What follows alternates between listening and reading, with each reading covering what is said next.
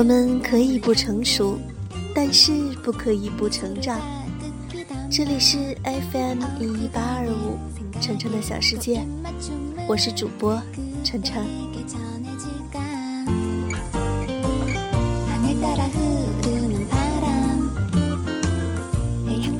今天呢，跟大家分享一篇关于幸福的文章。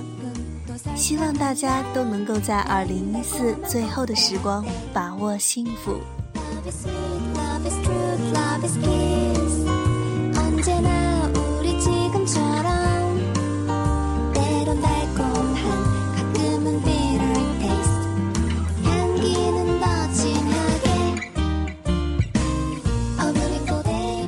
有个哥们儿有一次带我去看他的女朋友。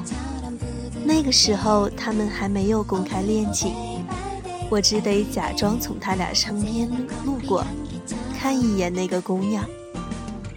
到了地方，哥们儿拨通了姑娘的电话，我就看见对面走过来一个女孩，低头看了一眼手机，然后笑着抬起头，到处在寻找着什么。他看到我哥们儿之后。两个眼睛先是笑弯了，露出了一排洁白的牙齿，接着一直看着我哥们儿，直到他把他搂入怀中。回来的路上，哥们儿问我这姑娘怎么样，我说我不知道你是想玩玩还是想结婚，反正我要是你就跟他结婚。哥们儿问为什么？我说，他看你的时候，感觉他的眼里满满的都是爱。你看过《大话西游》吗？朱茵看周星驰就是那种感觉。哥们儿想了一会儿，也没想起那是一种怎样的眼神，就开玩笑的跟我说：“我看你好像一条狗哎。”一年之后，好事将近。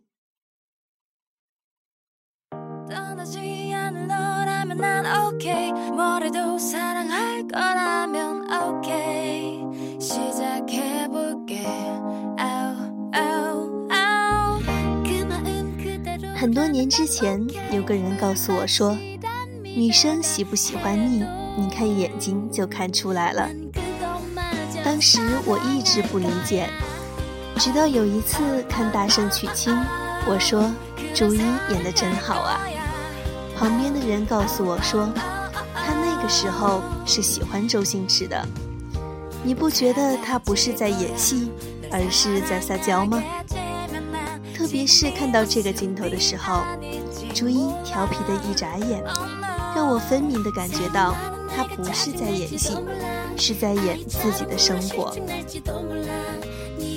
可后来的故事却是，她离开了这个男人，嫁人生子。令人唏嘘，但当我回过头再来看这一段，还是觉得朱茵满脸幸福地看着周星驰，很让人感动。我们惯于看到这样的开始，却不想上苍却给安排了一个猜不到的结尾。就好像周迅说：“我非大器不嫁。”刘烨说：“我非谢娜不娶。”姚晨说：“最适合我的那个人是林香素。”文章说：“我从来没觉得我自己有多牛，我唯一觉得我最牛的事，就是我的老婆叫马伊琍。”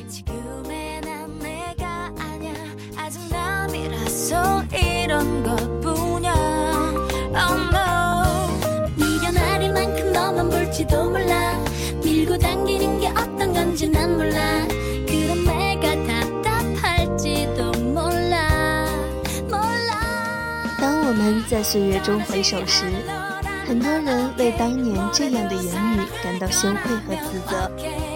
可是人生中那么多无可奈何，我们都渐渐变得坦然，又何必为了当年的真诚和勇敢而耿耿于怀呢？毕竟你遇到了那么一个人，让你的眼神都投放出了不一样的光彩。不知不觉的岁月里，我也从毛头小伙到了该婚嫁的年龄。身边的好友也陆陆续续结婚了，这着实让父母和钱包都紧张了起来。但对自己而言，更多的是一种担心，担心就那样平平淡淡的结婚，潦潦草草的过完了一生。特别是看到两个相识不到一百天的人就要结婚，还在婚礼上鬼哭狼嚎的称对方是自己寻找多年的真爱时，总是被他俩的演技所感动，总觉得演技如此接近的两个人，应该是寻找多年的兄妹才对。然后内心就被一种莫名的失落所淹没。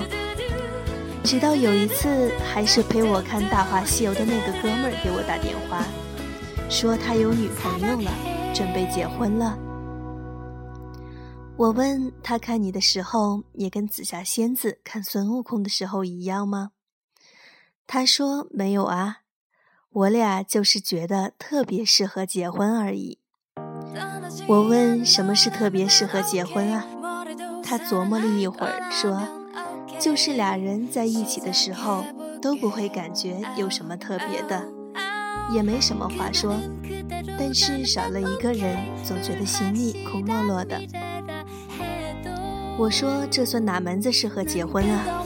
他立刻反驳我说，反正恋爱的终点是家，大家殊途同归，你那么矫情干嘛？他的人生观永远都像是狗血一样。能浇灭一切天灵灵地灵灵。后来去他家吃饭，大家入席坐定，女主人突然神情很恍惚，好像在桌子上找什么。哥们儿瞥了一眼，立刻站起身向厨房走去。还没等我明白过来，他拿了一把筷子过来了，原来是忘了拿筷子了。他拿出一双筷子递给女主人。女主人买了码筷子，看了看满桌子的菜，从眼神里蹦出一种现实安稳的幸福感。那一刻，我才理解他说的特别适合结婚的含义。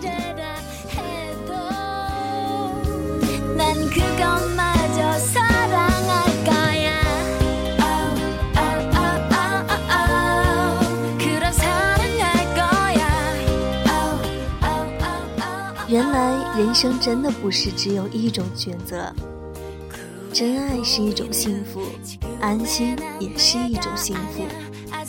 或许还有好多好多的选择，因为我们没经历过，或者我们没注意过，就让它离开了我们的视线。但它一直是存在的，所以后来也渐渐对生活变得勇敢而乐观。希望自己的幸福用一种属于他的方式出现在我面前，这不是神经病，是理想。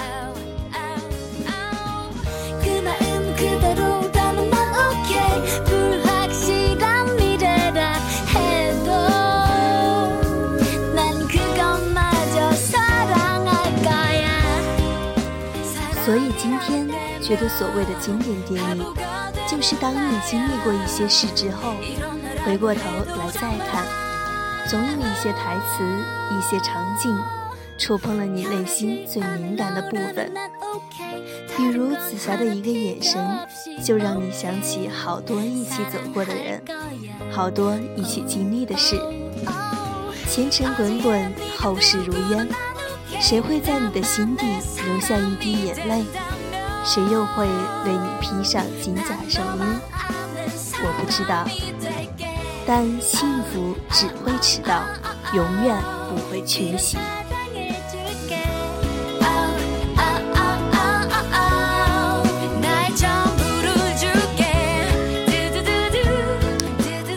在节目的最后呢，程程也祝福大家能够找到属于你自己的那份幸福，无论是平平淡淡。还是轰轰烈烈，只要遇见了，就好好把握，珍惜点滴时光，携手一生，相爱一世。